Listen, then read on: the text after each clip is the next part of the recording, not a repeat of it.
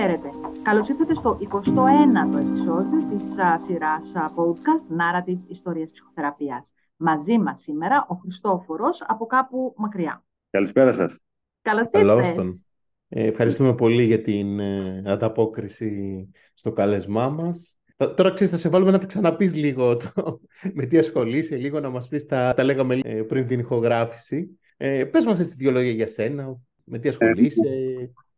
Είμαι ο Χριστόφορος, είμαι, είμαι 40 χρονών.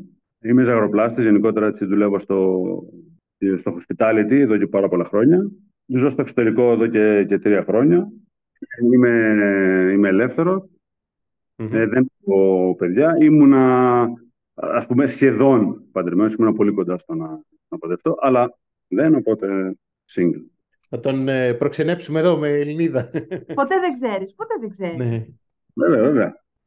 Πώς, πώς και πήρες την απόφαση να φύγεις ε, σε σχετικά, ας πούμε, λίγο μεγαλύτερη ηλικία mm. από ό,τι συνήθως. Ε, πάντα το έχω έτσι, αν όχι απαθυμένο, πάντα το έχω στο νου μου, γιατί γενικότερα ταξίδευα πολύ και πάντα υπήρχε έτσι στο μυαλό μου ότι ήθελα να ζήσω στο εξωτερικό και να, και να εργαστώ στο εξωτερικό. Και τέλος πάντων, ε, έτσι ας πούμε, χάλασα, χώρισα τότε με τη, με τη σχέση που είχα και μου έγινε μια πρόταση τότε και δεν το σκέφτηκα καθόλου. Ήταν το πρώτο μου το πρώτο μου έτσι, η πρώτη μου σκέψη. Απλά παρετήθηκα μετά από λίγο καιρό και, και, και έφυγα. Ε, και για μένα ήταν έτσι ένα κομμάτι μεγάλη πρόκληση. Δηλαδή θέλω να δω αν μπορώ να τα καταφέρω, πώς θα τα πάω εδώ, γιατί ήμουνα σε μια δουλειά για πολλά χρόνια, οπότε κάπου δεν ήξερα τις δυνατότητές μου. Και το είδα σαν μεγάλη πρόκληση και τελικά το έκανα και μου βγήκε πάρα πολύ καλά, γιατί ήταν ακριβώς μες στο COVID σκέφτεσαι να πάρεις μια τέτοια απόφαση να φύγεις και λες: Πω, πω τώρα μέσα στο COVID να κλείσουν, να αποκλειστώ εκεί, να μείνω χωρίς δουλειά, να δεν ξέρω κι εγώ τι. Ναι, και τελικά έτσι και έφυγα. Και τελικά ήταν ε, πολύ καλή απόφαση. Πόσο καιρό σου πήρε να προσαρμοστείς στα, στα νέα δεδομένα, στη νέα κατάσταση; Ναι. Η αλήθεια είναι ότι ήταν πολύ εύκολη η προσαρμογή με εδώ, γιατί όταν πρώτο ήρθα, για ένα μήνα που δουλέψαμε, ήταν Δεκέμβρη όταν πρώτο ήρθα, Νομίζω, αν δεν κάνω λάθος, 10 Γενάρη έκλεισε το ξενοδοχείο. Μπήκαμε πάλι στην καραντίνα, αν δεν κάνω λάθος. Εδώ η Ελβετία έδινε το 80% του μισθού σου. Οπότε εμείς καθόμαστε σπίτι και πηγαίναμε όλη μέρα για σκι. Οπότε η προσαρμογή μου ήταν πολύ εύκολη. Διακοπές. Εντελώς διακοπές. Πληρωνόμασταν πολύ καλά και κάναμε διακοπές. Οπότε νομίζω ότι μου, μου ήταν πολύ εύκολο να προσαρμοστώ και ήμουν και πολύ έτοιμος για την αλλαγή, νομίζω. Γιατί το σκεφτόμουν και χρόνια να κάνω την αλλαγή, να κυνηγήσω, ας πούμε, λίγο την καριέρα μου λίγο περισσότερο. Νομίζω ότι ήμουν πολύ, πολύ έτοιμος και μόλις ήρθα εδώ ήμουνα, νομίζω, στο μήνα πάνω ένιωθα σαν το σπίτι μου. Ήταν... Χριστόφορε, η σχέση σου με τους συναδέλφους σου ή το να, το να δημιουργήσεις από την αρχή έναν κοινωνικό κύκλο σε μια ξένη χώρα, πώς, πώς ήτανε και μάλιστα σε περίοδο COVID; Ναι, η αλήθεια είναι αυτό ήταν λίγο δύσκολο γιατί τόσο ότι. Ναι, εντάξει, μιλούσα τη, τη γλώσσα, δεν μιλάω, αλλά μιλούσα αγγλικά, αλλά προφανώς όταν μια γλώσσα δεν τη χρησιμοποιείς, προφανώς δεν είσαι και τόσο fluent, έτσι. Σου, σου παίρνει λίγο καιρό να προσαρμοστείς.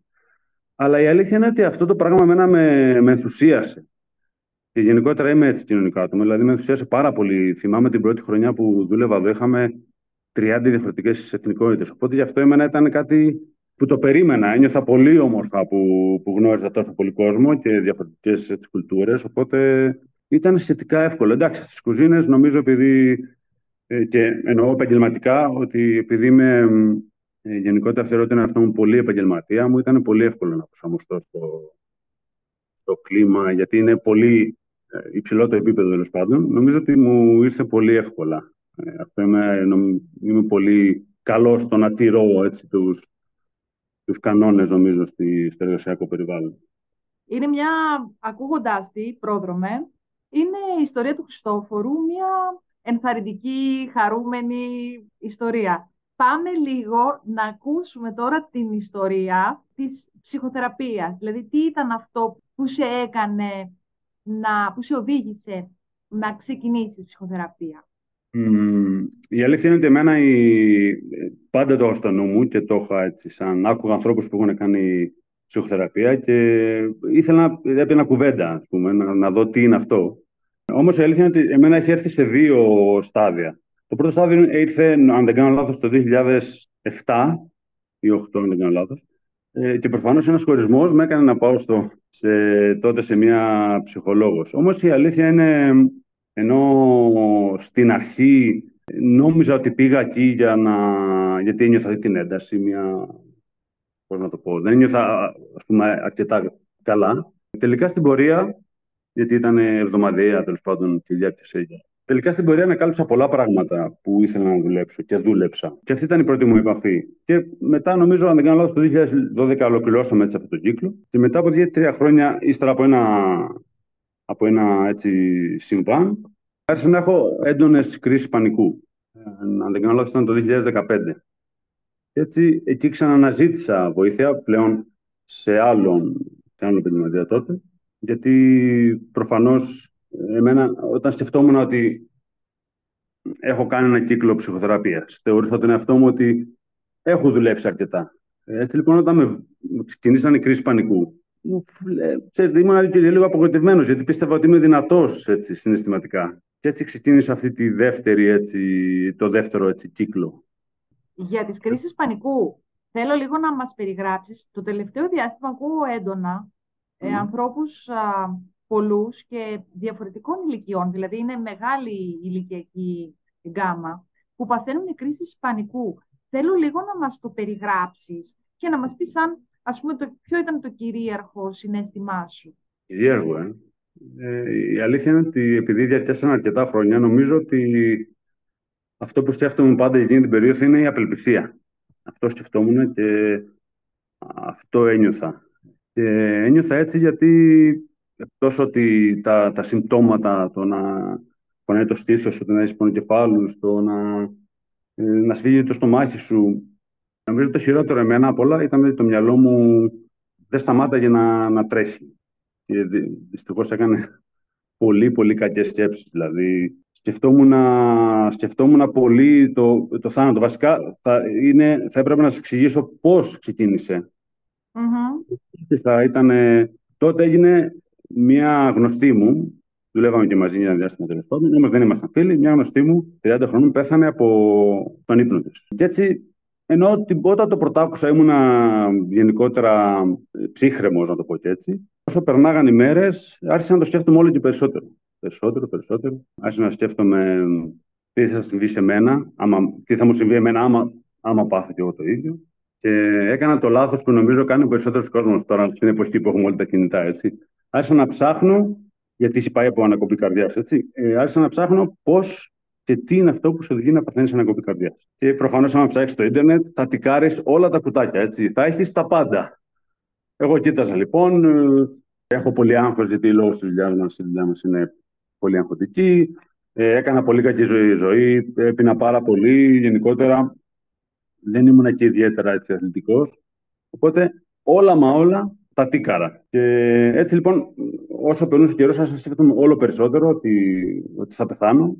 Άρχισα να φοβάμαι ότι θα πεθάνω ανά πάσα στιγμή. Δεν ήθελα να μείνω μόνος μου καθόλου. Δεν μπορούσα να κοιμηθώ. Προφανώς και δεν μπορούσα να κοιμηθώ, γιατί φοβόμουν ότι θα πεθάνω στον ύπνο. Και νομίζω ότι, εντάξει, προφανώς, άμα σκέφτεσαι αυτό για μερικά χρόνια, είναι νομίζω 100% σίγουρο ότι μετά από λίγο καιρό δεν θα βλέπεις όχι αισιόδοξα τα πράγματα. Νομίζω ότι βλέπεις την επόμενη καταστροφή να, να έρχεται σε κάθε σου βήμα. Άλλοι θάνατοι στην οικογένεια ή στην ιστορία σου υπήρχαν ή ήταν ο πρώτος έτσι; Ο που... α πούμε, τους παππούδες, αλλά ας πούμε ότι είναι λίγο κάπως πιο δικαιολογημένο. Είναι τώρα, ε, πιο αναμενόμενο, ναι.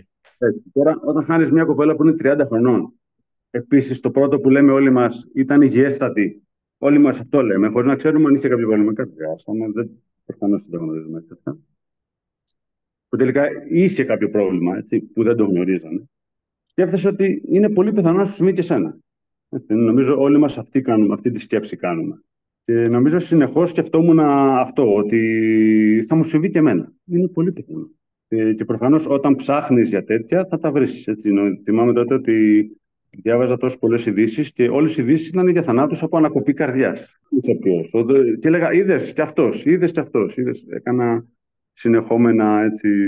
Εκείνη την περίοδο, πώς ήταν η ζωή σου, Η αλήθεια είναι ότι, επειδή το έχω συζητήσει πάρα πολύ με την τότε ψυχολόγο μου, ε, η ζωή μου ήταν σε πολύ πολύ καλή έτσι, φάση. Δηλαδή ήμουνα με σε, ένα, σε μια σχέση που ήταν πάρα πολύ καλή με έναν καταπληκτικό άνθρωπο. Η καριέρα μου, η δουλειά μου πήγαινε πάρα πολύ καλά. Ήμουνα, είχα αναλάβει εκεί ένα ζαχοπλαστείο στην Αθήνα και οι απόλαυέ μου ήταν πολύ καλές. Γενικότερα είχα έτσι αναγνώριση, ήμουνα σε πολύ καλή φάση. Δεν ξέρω αν το ρώτησες αυτό για να δεις πώς μου ήρθανε αν ήμουν σε κακή φάση, ας πούμε. Και Θέλω να πω, ξέρεις, σκέφτομαι ότι εντάξει, ε, μπορεί ένας θάνατος να μας αναστατώσει πολύ και ιδιαίτερα ενός πολύ νέου ανθρώπου που είναι κοντά μας. Αλλά το να, ε, εσένα κάπως στήχιωσε, ρε παιδί μου, αυτό το κομμάτι. Ναι, ναι, ναι.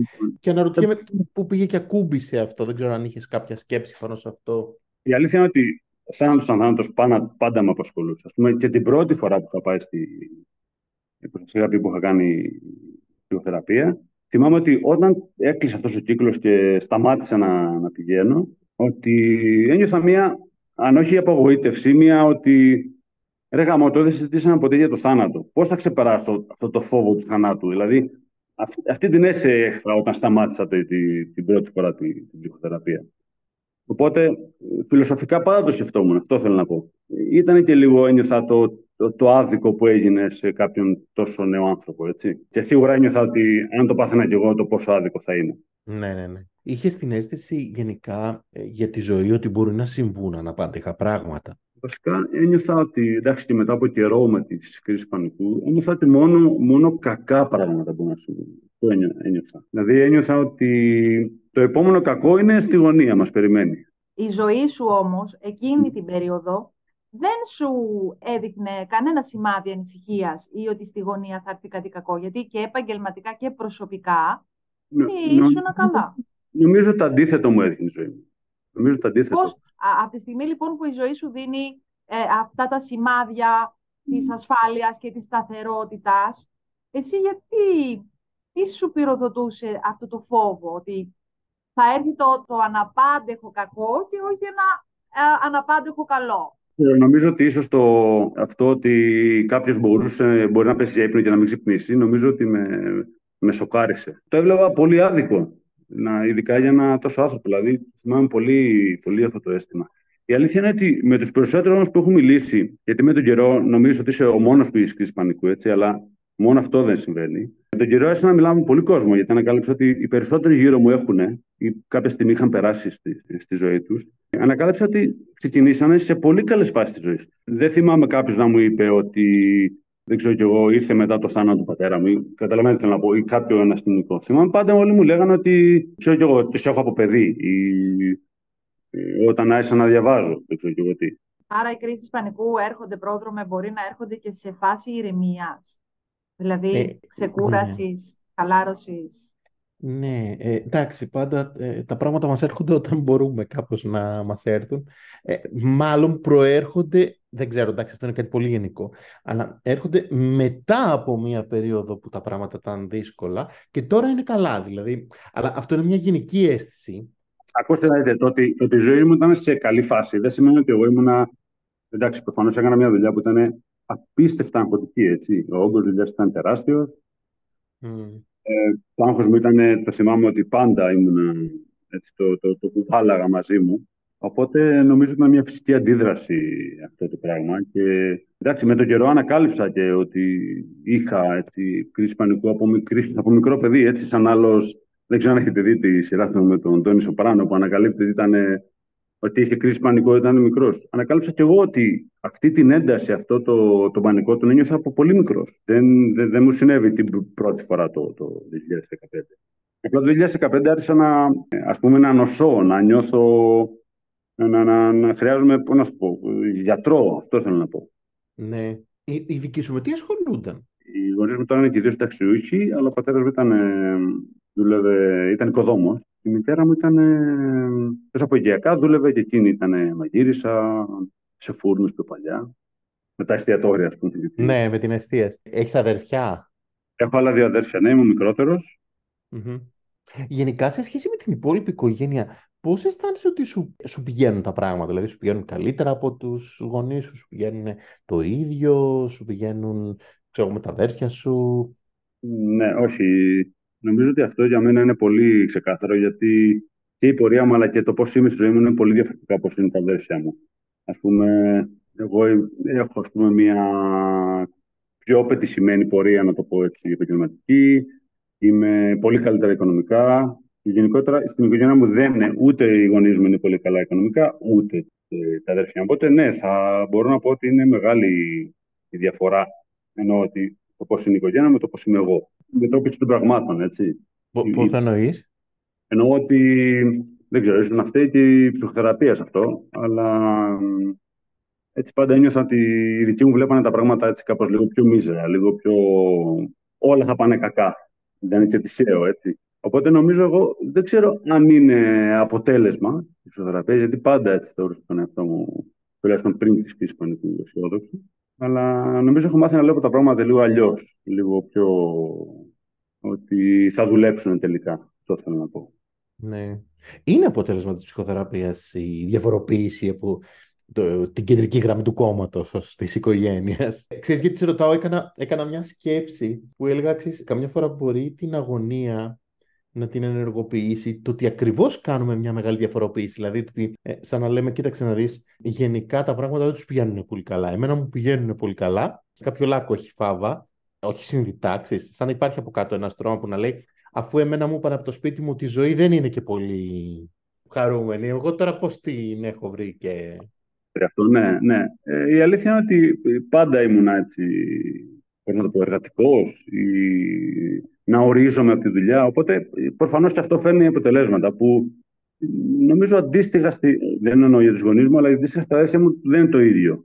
Πώς να το πω, πάντα θεωρούσα ότι κυνηγούσα τη ζωή μου περισσότερο και προφανώς αυτό έφερε και ένα, το ανέφερες, έφερε και ένα, εγώ είμαι πιο ικανός, ο, α, ο Χριστόφορος Μπορεί, α, ο Χριστόφορος έχει τα λεφτά του και πάει, και πάει λέγοντας. Υπήρχε ναι. διαφοροποίηση, νομίζω. Ε, τους στήριζες και οικονομικά ή όχι; Όχι, όχι, δεν μπορώ να το πω αυτό. Α, εντάξει, τώρα κάποια φορά το να, να έγινε μια αυτό, ναι, μπορεί και να έχει γίνει, αλλά όχι σαν σε, σε καθημερινή βάση, να το πω και έτσι. Ναι, ναι. Και λες ότι είχες ε, κάποια συμπτώματα από μικρός. Από πόσο μικρός; Mm όσο μικρός έστω, νομίζω ότι πρέπει να ήμουν 8 και 9. Κάτι τέτοιο, εκεί περίπου. Δηλαδή, εντάξει, προφανώς σαν μικρό παιδί δεν μπορούσα να το, να το καταλάβω. Αλλά θυμάμαι, θυμάμαι την ένταση, ας πούμε, ότι θυμάμαι συγκεκριμένα ένα σκηνικό που προφανώς το ανακαλύψαμε με τη, με τη θεραπεύτρια όταν, κάναμε, όταν ξεκίνησε ξανά για τη φύση πανικού. Που τέλος πάντων ήμουν σπίτι μου και ερχόταν ο πατέρας μου το σπίτι. Και εγώ μόλις τον έβλεπα, να έρθει, με έπιανε, με έπιασε, με έπιανε αυτός ο πανικός. Κυρίως γιατί προφανώς αν ήταν ε, περίοδος ας πούμε, που θα είχαμε πάρει βαθμούς στο σχολείο πούμε, και προφανώς δεν θα τα είχαμε πάει καλά. Αυτό θα σήμαινε ε, φωνές, ε, ξύλο πολλές φορές. Οπότε ήταν ένας φόβος. Αυτό θέλω να πω. Η, αυτή η ένταση υπήρχε από τότε. Είναι πολύ έντονη η μνήμη μου σε αυτό. Ήταν αυστηρός ο μπαμπάς σας μαζί σας; Ναι, ναι, ο πατέρας μου ήταν πολύ, πολύ αυστηρός. Προφανώς μα τύπαγε όχι με την έννοια που της κακοποίησης, απλά υπάρχει και αυτή η έννοια στους παλιούς ότι και ένα χαστούκι ε, φτιάχνει χαρακτήρα, να το πω και έτσι. Η μαμά ε, σου πώς ήταν, Η μαμά νομίζω ότι πάντα ήταν, ας το πούμε, ο στρατιώτης του πατέρα μου, να το πω και έτσι. Κάπως πιο άβουλη, κάπως πιο. ακολουθούσε τη γραμμή που έβαζε ο πατέρας μου. Ο πατέρας μου προφανώς ήταν έτσι συντηρητικός, παρόλο που ήταν ε, και είναι αριστερός. Δηλαδή, θα περίμενε να είναι πιο, πιο ανοιχτό μυαλός, να το πω και έτσι. Αλλά όχι, είχε έτσι, πολλά ταμπού. Μας μεγαλώνε πάντα με το, με το τι θα πει ο κόσμος, τι θα πει το χωριό. Και προφανώς αυτό ήταν και μόνιμη διαφωνία μεταξύ μας και τσακωμή και, και πάει λέγοντας, ειδικά στην εφηβεία.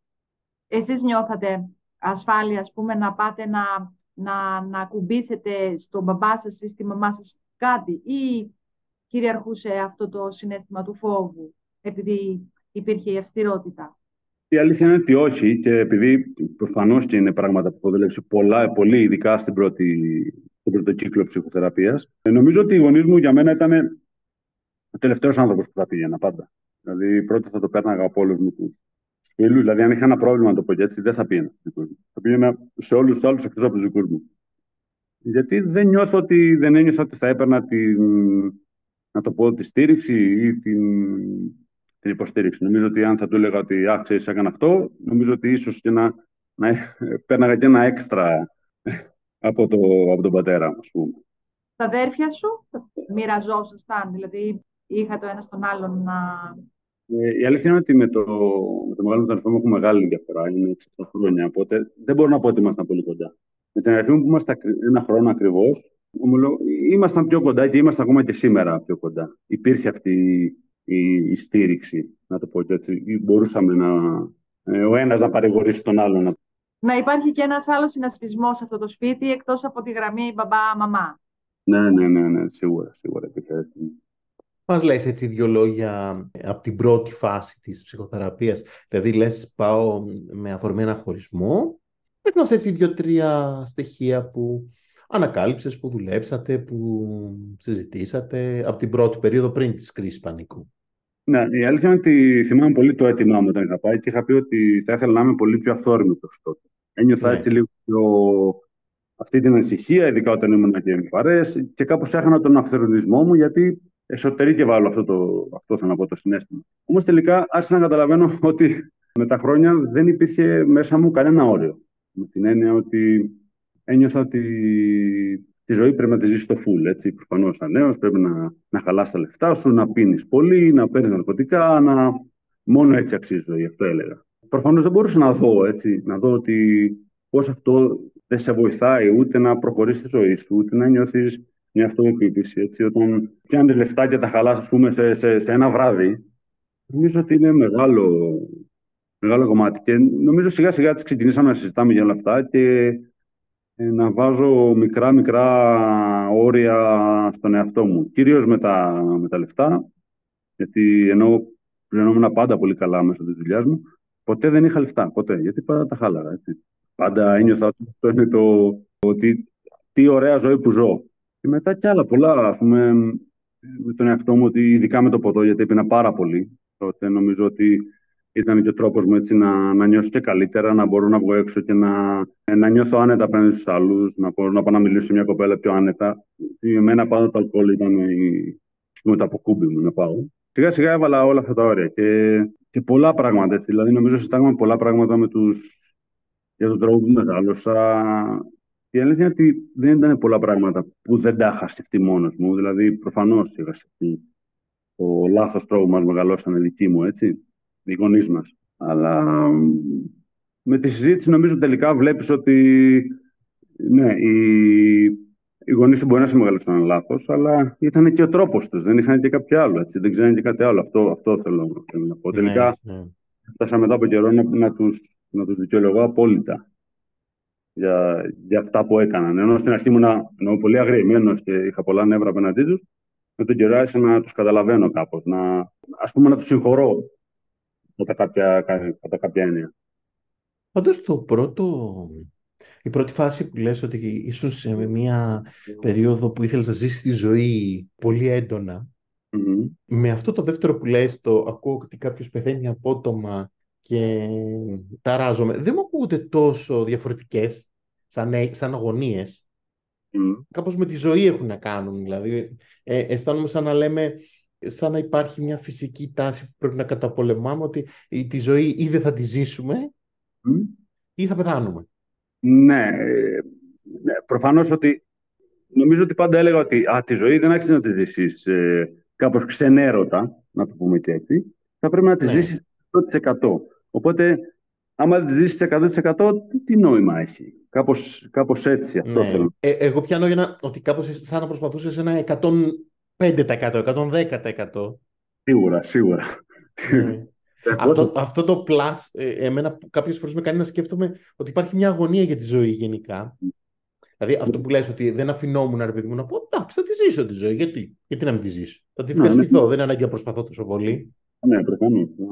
Ναι, υπήρχε. αυτή την αγωνία συνδέω με τη δεύτερη αγωνία ότι άμα θα πεθάνουμε, γιατί ε, ε, το ένα είναι ότι δεν θα ζήσουμε τη ζωή μας και το άλλο είναι ότι θα πεθάνουμε. Ναι, ίσως να είναι συγγενείς, σαν να λες. Ναι, Αυτό... είναι, είναι μια παρέα ας πούμε, αγωνιών σε σχέση που μπορεί να συνδέονται σε μια, ξέρεις, με ένα καλωδιάκι με αυτό που έλεγες, με τη μιζέρια, με, το, με την ευχαρίστηση.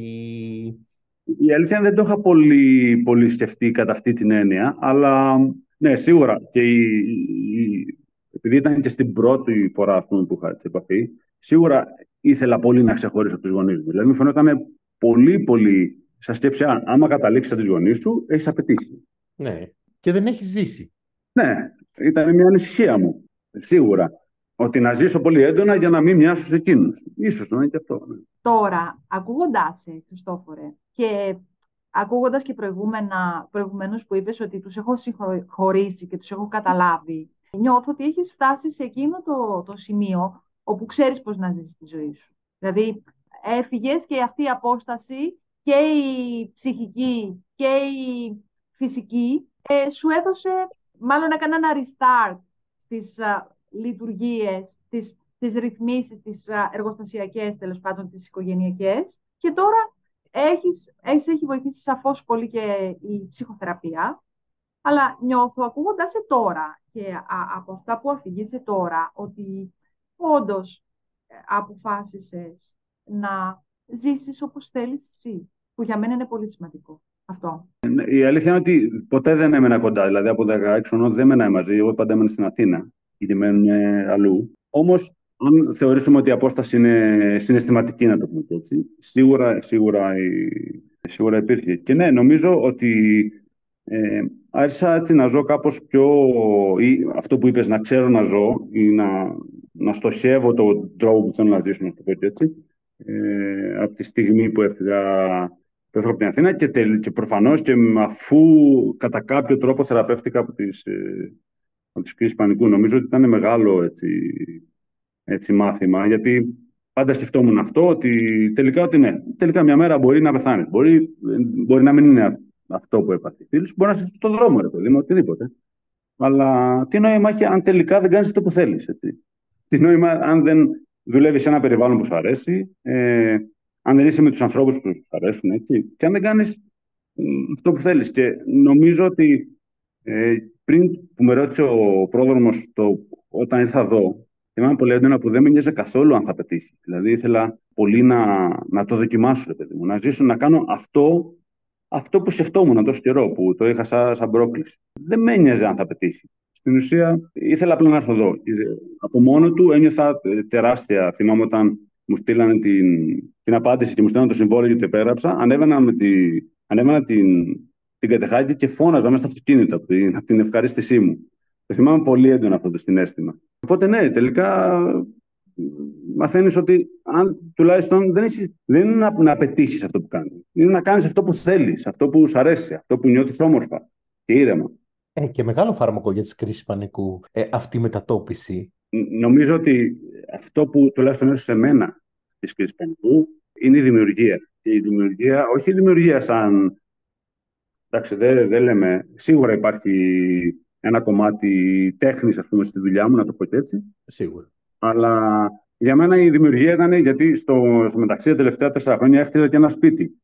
Και για μένα είχε μεγάλο, έτσι, μεγάλο πω, συναισθηματικό υπόβαθρο. Δηλαδή το νιώθα για μένα ήταν κάτι πολύ σημαντικό. Και χτίζοντας αυτό, άρχισε να ήταν σαν, τον, σαν το αντίδοτο στο θάνατο, να το πω και έτσι. Δηλαδή, ναι, φοβάσαι ότι θα πεθάνεις στον ύπνο σου, αλλά όσο, όσο κάνεις αυτό, κάπου, αν όχι το ξεχνάς, κάπου πάει στην άκρη αυτή η σκέψη. Ε, Έκανες μια επένδυση πάνω στο μέλλον σου, έτσι. Ήταν σαν επένδυση, αλλά πιο πολύ θέλω να το πω ότι όταν φτιάχνεις κάτι, και νομίζω ότι αυτό αγαπώ και στη δουλειά μου, νομίζω αυτό είναι το πιο σημαντικό. Όταν φτιάχνει κάτι και το βλέπεις, ότι τα έχεις ένα σπίτι. Το έφτιασα με τα χέρια μου και με τον πατέρα μου, έτσι, κυριολεκτικά.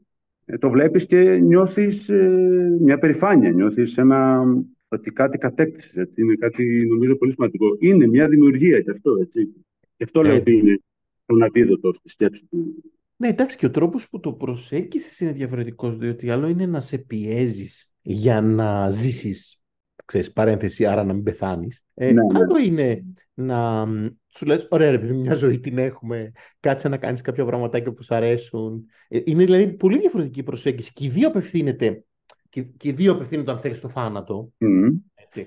Αλλά είναι διαφορετικό να λες, θα μου αλλάξω τα φώτα, θα με πιέζω ώστε να ζήσω έντονα και να πω ότι η ζωή μου αξίζει. Και να πεις θα μου κάνω τα χατήρια, θα κάνω αυτά που, που επιθυμώ, δεν θα με περιορίζω, δεν θα μου βάζω και άλλο είναι, δεν θα μου βάζω όρια και θα κάνω ό,τι μου έρχεται και θα κάνω κακό στον εαυτό.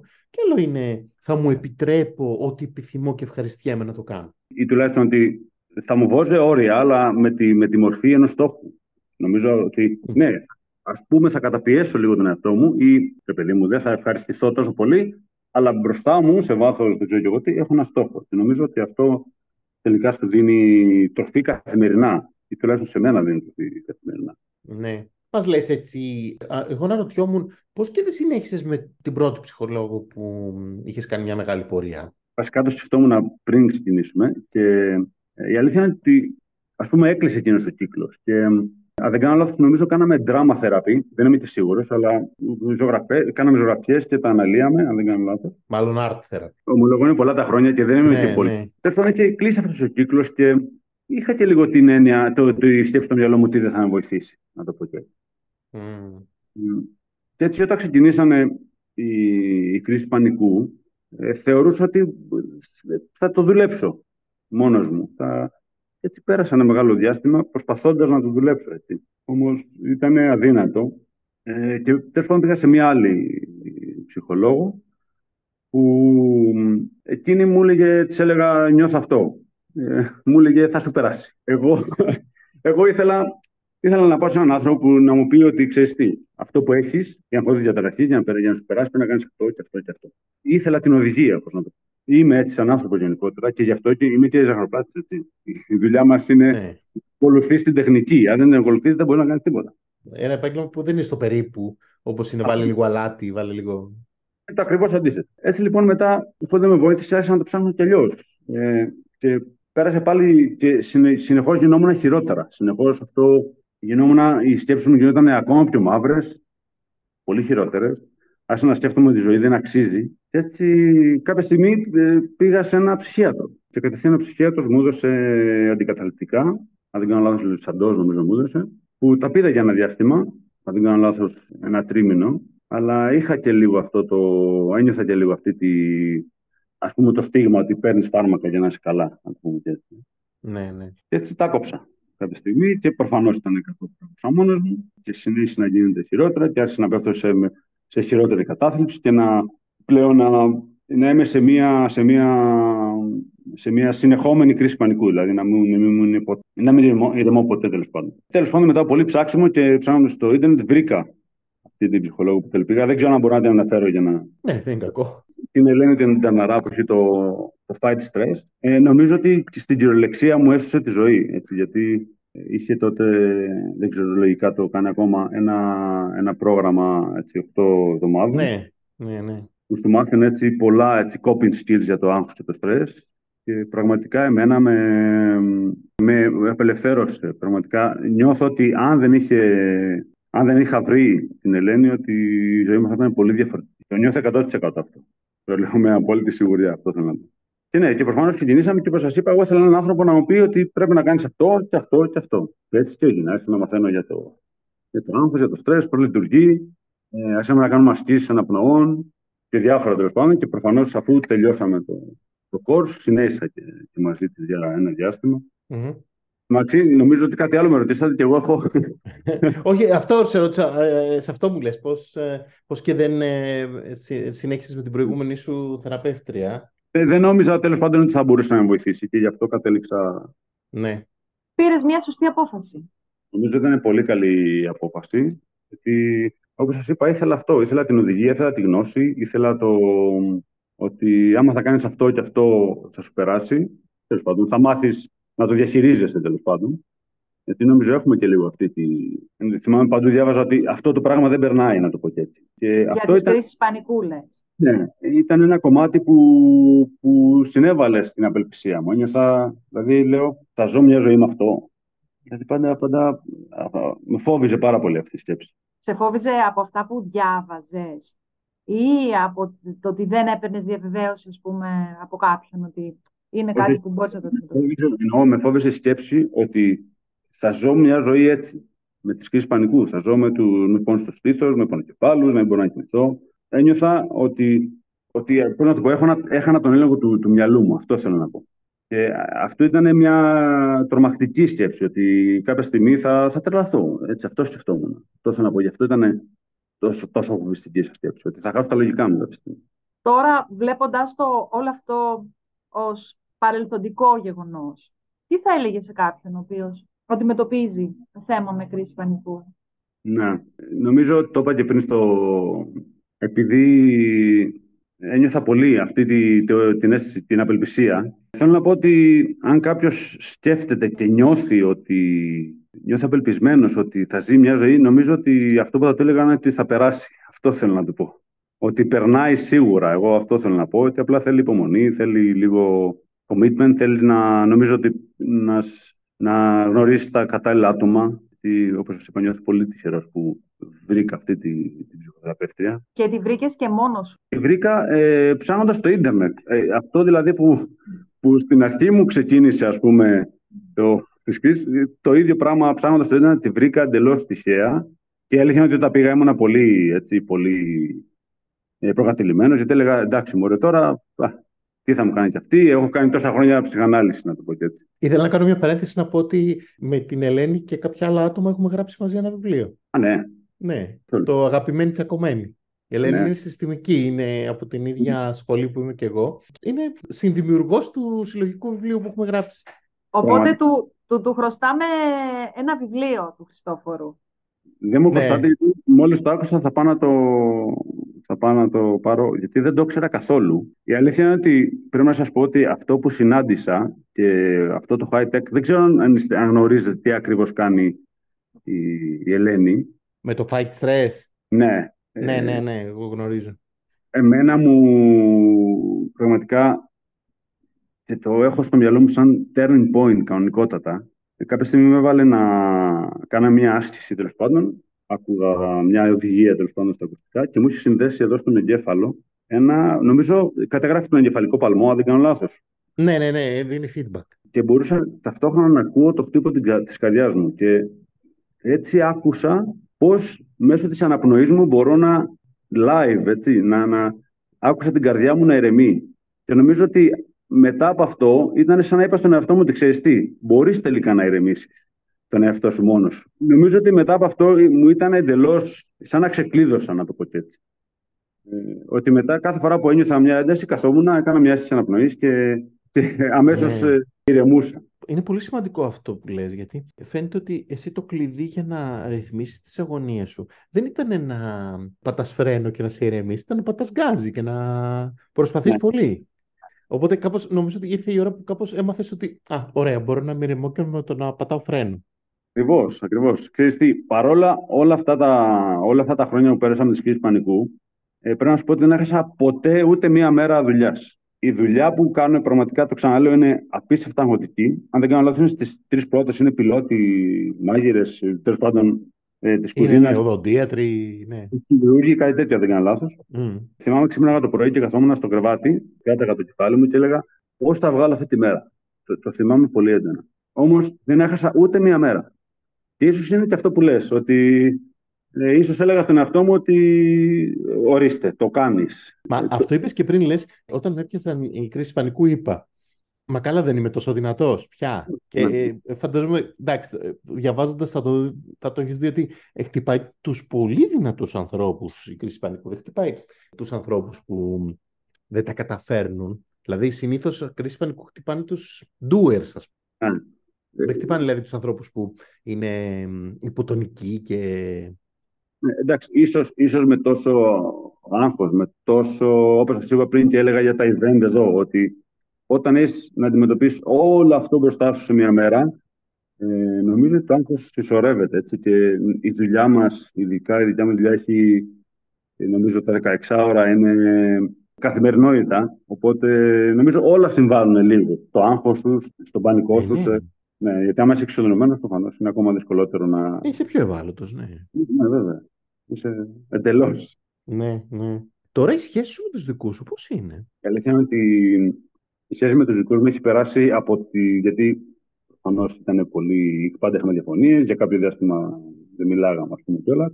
Έχει περάσει το αντίθετο εντελώς στάδιο. Δηλαδή, νομίζω ότι έχουμε πολύ καλή σχέση πλέον. Και νομίζω το έτσι, κορυφή, ειδικά τη σχέση με τον πατέρα, γιατί με τον πατέρα μου πάντα είχαμε το πιο πολύ πάγωμα, να το πω έτσι. Mm-hmm. Ήταν που πριν κάνα δύο χρόνια χτίζαμε τέλος πάντων ένα σπίτι και, σπίτι, ένα, και στο σπίτι μου, ένα τείχο και σπίτι, συγγνώμη. Όπως ήμασταν έτσι πάνω στη καλωσιά, τον είδα και συγκινήθηκα, πώς να το πω, που το κάναμε μαζί αυτό, γιατί μου, μου ήταν πολύ, δεν ξέρω, ίσω συμβολικό το είδα ότι χτίζουμε μαζί αυτό το σπίτι. Τράβηξα μια, μια φωτογραφία, την έχω ακόμα και ακόμα το σκέφτομαι και συγκινούμε κάθε φορά που, που, που σκέφτομαι αυτή τη μέρα. Ε, νομίζω τελικά η, η σχέση μου πλέον έχει περάσει σε πολύ, γιατί τους καταλαβαίνω πολύ, τους νιώθω, τους δικαιολογώ, όπως σας είπα. Και έχω πλήρη συγχωρέση γι' αυτό, γιατί κατάλαβα ότι ο πατέρας μου δεν μου χτυπούσε επειδή ήταν κακός άνθρωπος, να το πω έτσι. Αυτό ήξερα να κάνει. Δεν ήξερε κάτι, κάτι άλλο. Αυτό θέλω να πω. Δεν το έκανε από κακία. Αυτό, αυτό έμενα μου μένει. Ήταν ο τρόπος του να δείξει την αγάπη του στα παιδιά. Κακός τρόπος προφανώς, αλλά ήταν ο τρόπος. Ναι, εντάξει, δεν είναι ενδεδειγμένος τρόπος, αλλά αισθάνονται ναι, ναι. και αυτοί οι άνθρωποι που μεγάλωσαν με μια αίσθηση ότι αυτό θα το φροντίσει το παιδί. Ναι, ναι, ναι. Ότι ένα χαστούκι στρώνει χαρακτήρα. Το πίστευαν βαθιά και αισθανόντουσαν ότι αν δεν το κάνουν, μπορεί όντως το παιδί να πάει στραβά. Ακριβώς, ακριβώς. Ακριβώς. Αλλά ναι, τελικά πέρασε σε πολύ. Νομίζω τώρα είμαι στο, στο άλλο, στο εντελώς άλλο άκρο. Ένιωσες εσύ ότι κατανοώντας τους γονείς σου, δηλαδή καταλαβαίνοντας τους γονείς σου, ότι μπορείς να καταλάβεις και πιο εύκολα τον εαυτό σου πλέον. Αυτή η κατανόηση δηλαδή προς τους γονείς σου ή είχε και ένα αποτέλεσμα ας πούμε εσωτερικής δικής σου κατανόησης για εσένα. Ναι, ναι, καλά. Σίγουρα, σίγουρα. Ε, θέλω να σου πω ότι έβλεπα πράγματα στο... ή αντιδράσεις του πατέρα μου ή γκριμάτσε πιο μικρός τέλος πάντων και, και λίγο όταν τις έβλεπα σε μένα, τις απέφευγα. Ε, τις απέφευγα. Ενώ δεν ένιωθα καλά. Αλλά έλεγα γίνομαι σαν τον πατέρα μου. Όμως με, το, με τον καιρό νομίζω ότι τώρα αυτά είναι τα, τα κομμάτια μου που, που έχω αγκαλιάσει περισσότερο. Αυτό, αυτό νιώθω τα τελευταία δύο χρόνια τουλάχιστον. Οπότε ναι, προφανώς και βλέπεις κομμάτια του, του, των γονιών σου μέσα σου και αν μικρότερο τα, τα αποθούσα, νομίζω ότι τώρα είναι πλέον 100%. Τα έχω αγκαλιάσει 100%. Αυτό εγώ το ακούω και σαν ακόμα έναν πιο... Ε, σαν ένα ρυθμιστή της αγωνίας, διότι αν ε, κυνηγούσες τον εαυτό σου ε, να μην έχεις τη μοίρα των δικών σου, να μην είσαι τόσο μίζερος όσο η δική σου, να μην μοιάζεις με τον πατέρα σου, να μην κάνεις τι γκριμάτσε. Να, να, να, να. Ήταν πολύ μεγάλο κυνηγητό, ρε παιδί μου.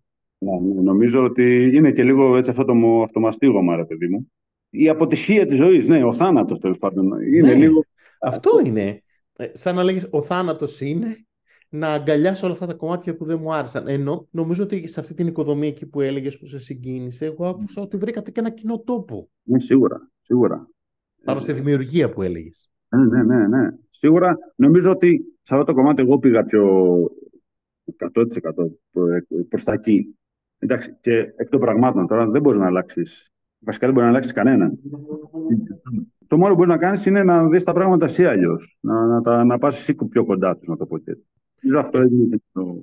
Ε, με το... τη δική σου την ακούσα μια ιστορία, όχι τόσο πολύ να καταπολεμήσεις τις κρίσεις πανικού, εντάξει, που αυτό ήταν το σύμπτωμα. Την ακούσα μια ιστορία διαφοροποίησης, δηλαδή μιας υγιούς διαφοροποίησης που λέει ότι, ωραία, σε αυτά τα πράγματα που δεν μου άρεσαν, τα ξεχώρισα και τα έκανα διαφορετικά αλλά κράτησα και κάποια πράγματα που μου άρεσαν, κράτησα και ε, τις ρίζες μου και τις επαφές μου με την οικογένειά μου και βρήκα, εντάξει δεν γίνεται πάντα αυτό, δεν, δεν είναι πάντα τόσο εύκολο γιατί σε άλλες φορές υπάρχει ένα χαστούκι, σε άλλες φορές μπορεί να υπάρχει κάτι πολύ χειρότερο και να μην μπορεί να ενωθούν αυτές οι ρίζες. Αλλά την ακούσα μια ιστορία που τελικά σταμάτησε αυτό το κυνηγητό να είσαστε δύο διαφορετικοί κόσμοι. Ναι, νομίζω, νομίζω εσύ, δεν υπάρχει πλέον αυτό. Δεν υπάρχει. Και νομίζω ότι κατά κάποιο τρόπο έχει σταματήσει το κινητό στον ίδιο μου τον εαυτό, να το πω έτσι. Δηλαδή, θυμάμαι παλιά ότι μπορεί να δούλευα 20 μέρες, 16 ώρα και την επόμενη μέρα θα σηκωνόμουν 5 ώρα το πρωί για να πάω για σκι, να το πω έτσι.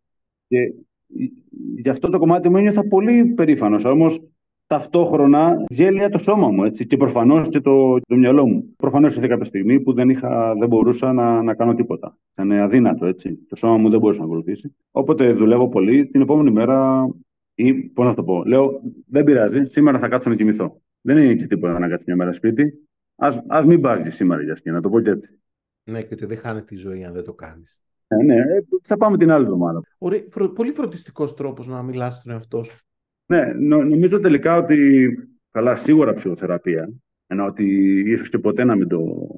Εγώ νομίζω ότι πάντα θα, θα πίεζα τον εαυτό μου, γιατί και αυτό είχαμε μάθει. Έτσι, και οι γονείς μας είχαν πάντα έτσι, μια ενοχή ας πούμε, με την καλοπέραση και την ευχαρίστηση. Υπήρχε αυτή και πέρασε και σε εμάς. Και προφανώς την είχαμε, αλλά νομίζω τα τελευταία χρόνια έχω αρχίσει και τη αφήνω τελείως στην άκρη και μπορώ να, και να πιέσω τον εαυτό μου και να χαλαρώσω και να, και να, κάνω, να μου κάνω ένα ακριβό δώρο, να το πω και έτσι, που μπορεί στο παρελθόν να έλεγα είσαι σπάταλος, αλλά πλέον τα κάνω έτσι χωρίς ιδιαίτερες ενοχές. Εγώ χαίρομαι πάρα πολύ που τα ακούω όλα αυτά. Νιώθω ότι έχεις καταφέρει και έχεις βρει όντως, δηλαδή έχεις κατανοήσει και έχεις αγαπήσει και σένα και την οικογένειά σου και τους γονείς σου και δεν κουβαλάς αυτή, ξέρεις, έχεις αφήσει πίσω τη μιζέρια, το θυμό, το βάρος, την απελπισία.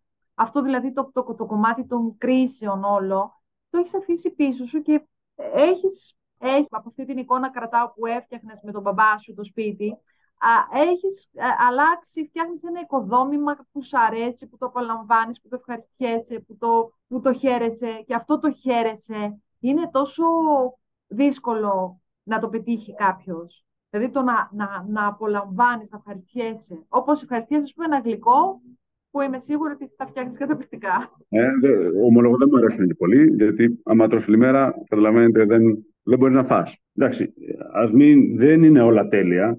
Προφανώς υπάρχουν προβλήματα, προφανώς υπάρχουν πώς να το πω, πισωγυρίσματα, προφανώς υπάρχουν τα κομμή, ξέρω εγώ, με τον πατέρα μου. Προφανώς υπάρχουν αυτά. Έτσι. Δεν χρειάζεται να το, να το. Αλλά νομίζω ότι στην περίπτωσή μου και αυτό είναι ένα, ένα κομμάτι, γιατί πάντα θεωρούσα ότι οι σχέσεις είναι τέλειες. Αυτό θεωρούσα. Ότι αν δεν είναι τέλειες, ε, ότι και πάλι δεν υφίστανται. Δηλαδή, θυμάμαι ότι κάθε φορά που τσακωνόμουν με τη σύντροφό μου, σκεφτόμουν ότι τσακωθήκαμε, θα χωρίσουμε. Δεν σκεφτόμουν ότι αυτό είναι. Μιλάς, τσακώνε, έρχονται κακές στιγμές, έρχονται ε, καλές στιγμές. Και νομίζω τελικά αυτό είναι το, και ένα μεγάλο μάθημα της ψυχοθεραπεία. Να, να, και να αγαπάς και να, και να στεναχωριέσαι και να, και να είσαι όλο το φάσμα έτσι, το, των συναισθημάτων. Ή να ζεις τα πάντα τέλος πάντων με, τον ίδιο, με το ίδιο πράγμα, με, τον ίδιο, με την ίδια ένταση στη ζωή. Αυτό θέλω να πω. Είναι και φάρμακο κατά των κρίσεων πανικού αυτό, διότι αν ας πούμε αυτό που λες, ξυπνάς ένα πρωί και λες είμαι κουρασμένος, δεν μου επιτρέπω να είμαι κουρασμένος, τι πιστεύεις θα πάει να γίνει αυτό, μια ωραία ταχυκαρδία. Λες, ξέρω εγώ, θύμωσα με την κοπέλα μου, με τη σύντροφό μου. Δεν επιτρέπεται να θυμώνω με τη σύντροφό μου. Τι θα πάει να γίνει αυτό; Έτσι. Ένα πρόβλημα στην αναπνοή ή κάτι. Ξέρεις, ε, ήταν μεγάλο πώς να το πούμε, με το στόμα ανοιχτό, όταν έμαθα ότι ένας από τους προεθνικούς παράγοντες των κρίσεων πανικών είναι η τηλεομανία. Ναι. Και, και ξέρεις, όλοι μας έχουμε στο νου μας ότι Α, αυτός είναι τηλεομανής. Είναι καλό, λέμε. Αλλά η τηλεομανία δεν είναι μόνο ότι Α, θέλω να φτιάξω το γλυκό και να μην του λείπει τίποτα. Η τηλεομανία είναι και αυτό που μόλις έτσι. Η τηλεομανία είναι ότι οι σχέσεις πρέπει να είναι τέλειες, αλλιώς δεν μπορεί να υφίστανται. Ε, αυτό που θα κάνω πρέπει να είναι τέλειο. Δηλαδή δεν μπορεί να είναι έτσι και έτσι, πρέπει να είναι τέλειο.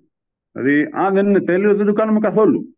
Αυτό θέλω να πω ότι έχει και αυτή τη, την έννοια που πραγματικά μου όταν το, το, το συζήταγα έλεγα δεν μπορεί. Αφού η τηλεμανία είναι ένα πολύ ωραίο χαρακτηριστικό μου. Ναι, αυτό ναι. κάνει να είμαι πετυχημένο στη δουλειά μου. Αλλά... ναι, αυτό είναι και... Ε, ε, εγώ το αισθάνομαι και σαν το δυτικό τρόπο ε, προτύπου επιτυχίας. Ναι, ναι. Ότι τι είναι, είναι εντάξει, ο Χριστόφορος είναι τελειομανής στη δουλειά του. Ε, αυτό ακούγεται ή είδες να ας πούμε ε, δεν κάθεται χασομερά έρχεται, πηγαίνει καπάκι για σκι. Είναι, ναι, είναι, δηλαδή, είναι και ένας τρόπος ε, διαχείρισης της ε, επιτυχίας ναι, και νομίζω ότι και σε αυτό που είπες πριν ότι α, τη ζωή θα τη ζήσουμε 100% αλλιώς δεν αξίζει και ξέρεις και εκεί σου κολλάω το δεν θα πεθάνουμε ναι Μπράβο, ναι, και ε, μεγάλο, μεγάλο έτσι, νομίζω κομμάτι σκέψης και αυτό που το θυμάμαι πολύ έντονα να το κάνω ότι α, δεν θα έπρεπε να πεθαίνουμε. Έτσι θα ήταν τέλεια η ζωή. ναι, η ζωή έχει όλα αυτά τα στοιχεία. Δηλαδή, ένα ξαφνικό θάνατο κάποιου. Μια αποτυχία, ένα τσακωμό, ένα πρόβλημα, κούραση, βαριά συναισθήματα, ό, όλη αυτή τη βεντάλια που είπε. Αυτό που είπες πριν, εγώ το κρατάω πολύ. Που λες, εγώ όταν ανακάλυψα ότι υπάρχει αυτή η βεντάλια και την αποδέχτηκα, τότε μπόρεσα να ζήσω καλά. Ναι, νομίζω ότι ήταν μεγάλη, μεγάλη αλλαγή. Ότι ναι, θα γελά, θα κλαις, τα πάντα όλα. Και νομίζω είναι αυτό που δεν θυμάμαι ποιος μου το είχε πει, αλλά νομίζω ήταν η πρώτη μου η πρώτη θεραπεύτρια, ότι το να είσαι πάντα χαρούμενος είναι το αντίστοιχο του να είσαι πάντα λυπημένος. Ναι. και, oh, ναι, είναι λίγο. Ενώ το ακούμε πάλι ότι το να είσαι πάντα χαρούμενο είναι ευλογία. Ναι, α, είναι πάντα χαρούμενος. Το είναι, είναι λίγο ότι ίσως να μην επέτρεπα στον εαυτό μου να αισθανθεί και άλλα πράγματα. σω να τα αποθούσα, να τα, να τα έκρυβα. Αυτό θέλω να πω. Που τελικά όταν τα, όταν τα αφήνεις και τα αγκαλιάζεις, είναι όλα κομμάτια του, της ζωής. Όλα κομμάτια του, του, του, χαρακτήρα του, των σχέσεων, τα, τα πάντα όλα. Ναι, ναι. Ξέρω, είναι κάτι άλλο που δεν σε ρωτήσαμε, που θα ήθελες να πεις πριν κλείσουμε τη σημερινή μας ε, συνάντηση. Νομίζω, νομίζω καλύψαμε έτσι μεγάλο κομμάτι από αυτά που σκεφτόμουν και πριν να πω. Βασικά σκεφτόμουν πολύ έντονα αυτό που, ε, που σας είπα και πριν, που με ρώτησε η Γιώτα, τι θα ήθελε να πεις σε κάποιον που περνάει κρίση πανικού. Και επειδή πραγματικά το που θυμάμαι είναι αυτή η απελπισία, είναι αυτή, αυτό το αίσθημα και το σκέφτομαι σήμερα και είναι τόσο μακρινό. Και θέλω να πω ότι περνάει, υπάρχει ο τρόπος. Ναι, ίσως να είναι δύσκολο, ίσως μπορεί να σε κάνει να αλλάξεις τη ζωή σου. Αλλά νομίζω αξίζει τον κόπο τελικά. Δεν είναι ότι καλύτερος θα βγεις από στην άλλη πλευρά σίγουρα. Είναι ένας πολύ αισιόδοξος τρόπος για να κάνουμε κλείσιμο αυτού του επεισοδίου και νομίζω ότι εκτός από εμάς, σίγουρα θα σε ευχαριστούν και πολλοί από τους ακροατές, γιατί όντως με την ιστορία σου που μοιράστηκες, μας δίνεις έτσι μια πνοή αισιοδοξίας που την έχουμε πολύ ανάγκη. Σε ευχαριστούμε όλοι πολύ πολύ. Ήταν το 21ο επεισόδιο της σειράς podcast Narrative Ιστορίας Ψυχοθεραπείας. Μπορούμε καλεσμένο με το